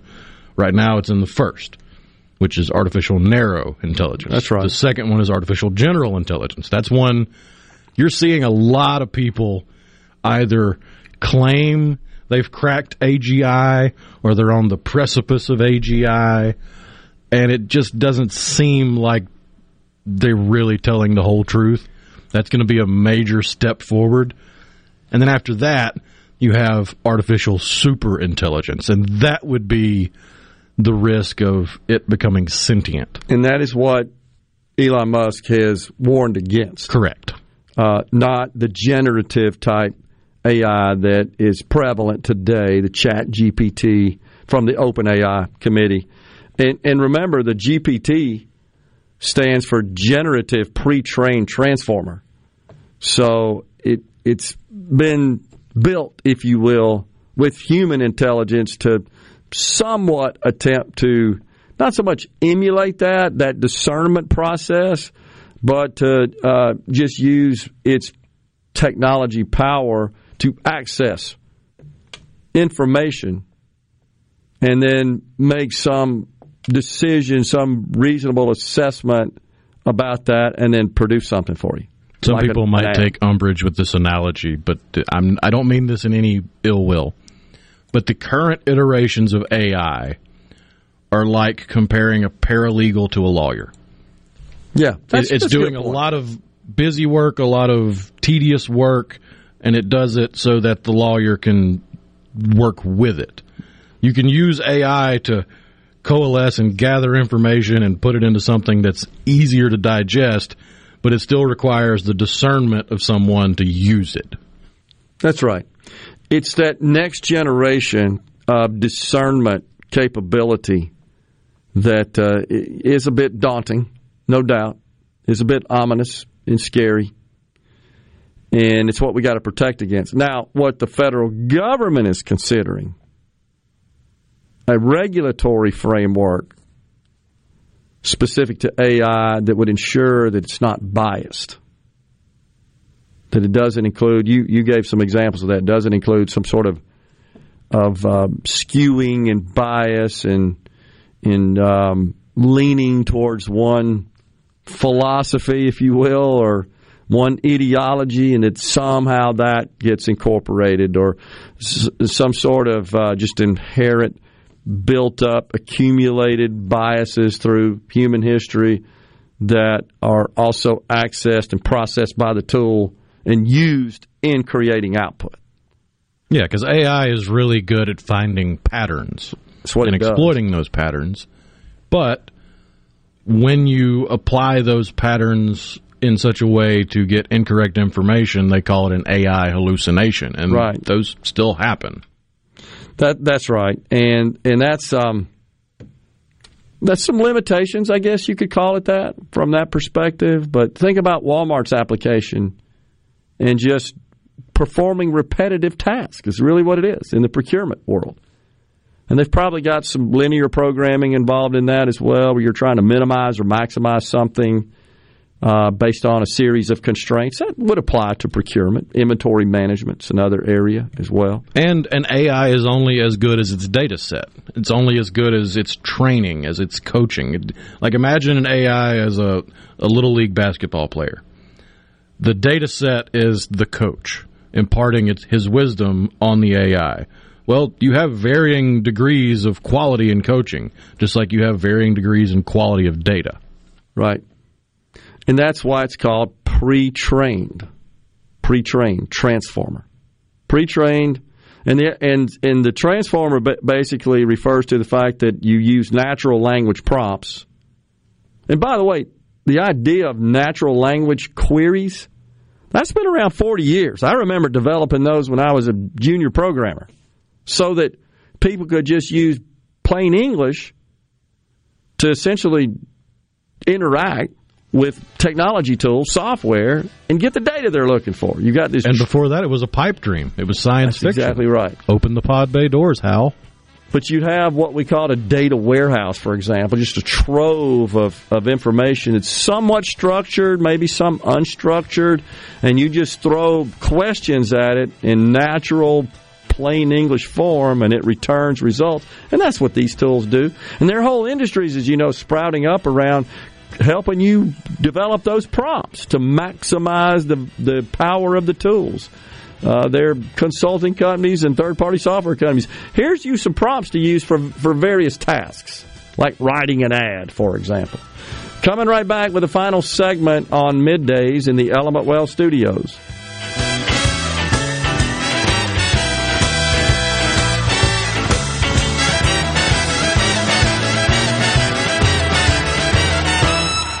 Middays with Gerard. Good for America. Good for fans of justice and truth. Good for us.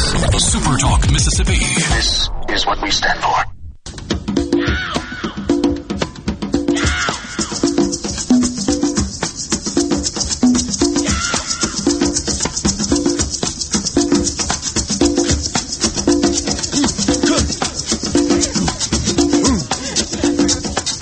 We are back in the Element Wealth Studios, final segment on this Friday Eve. Jeff in Forest County wants us to know, if not for the federal government funding, the South would still not have electric power. It's still capitalism because private corporations still make big money. Well, Jeff, you're not really hearing the point here, and which I'll get to in a second. But secondly, electric co-ops that are going to provide these services are not for-profit corporations. They're co-ops. They're not. Now, it is true that there are a lot of products and technologies used in the provisioning of Internet service, even in the last mile, that are made by private corporations. The fiber, the conduit, the electronic infrastructure, all the equipment used. So I accept that. But that's not the point. I think it's being lost here.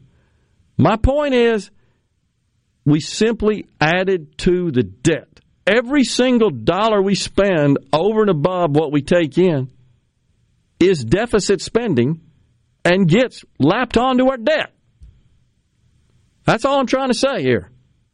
So, is this a good use of taxpayer money? Well, yeah, we could argue it is. Is it reasonable? Talking about extending broadband internet to the rural areas of the country, not just Mississippi, the country. Is somebody going to measure the return on that investment? No, I doubt it.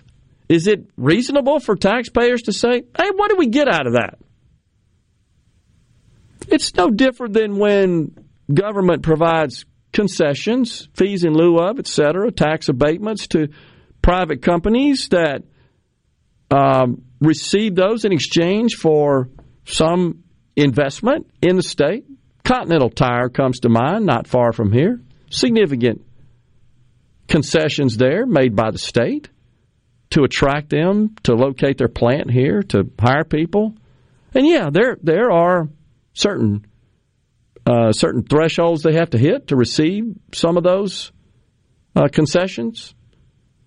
And that's because it's an effort to assure the taxpayers receive their benefits. So you're missing the point here, Jeff, honestly. And the only point I'm trying to make is we don't have the money for that or most everything else we spend money on, certainly any new programs.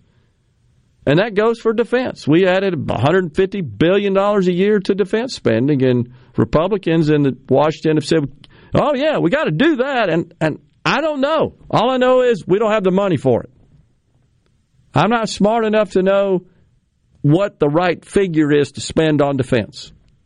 I'll admit, I lack the expertise.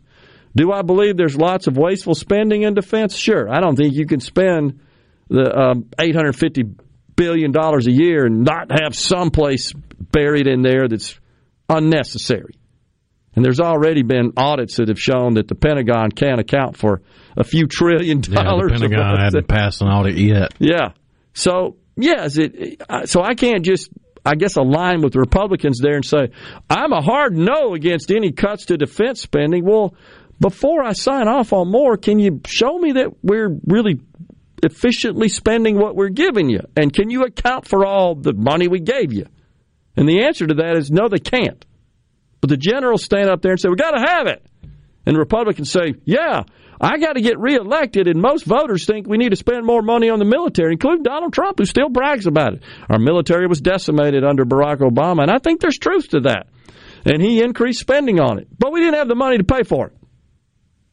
When do we ever have the conversation about, hey, we don't have the money to pay for this?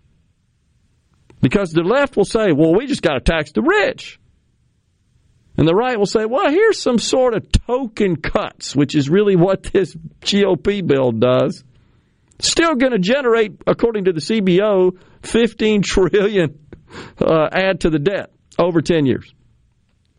And the left says, well, if it weren't for those Trump tax cuts to all the wealthy and those greedy corporations, we wouldn't have deficits. Wrong.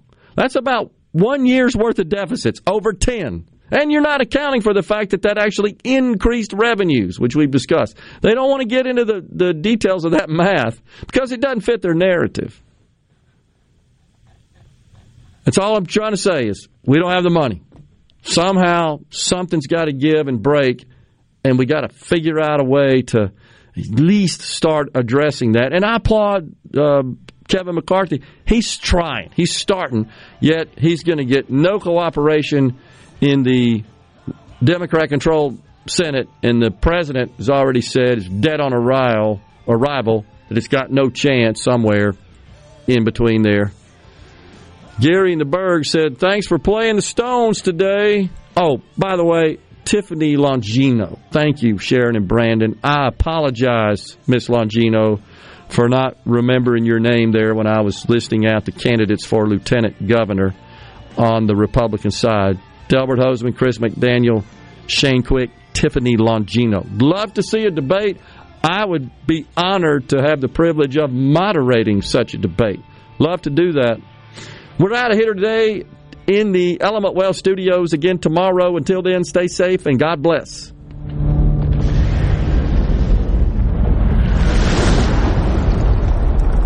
A Super Talk Mississippi media production.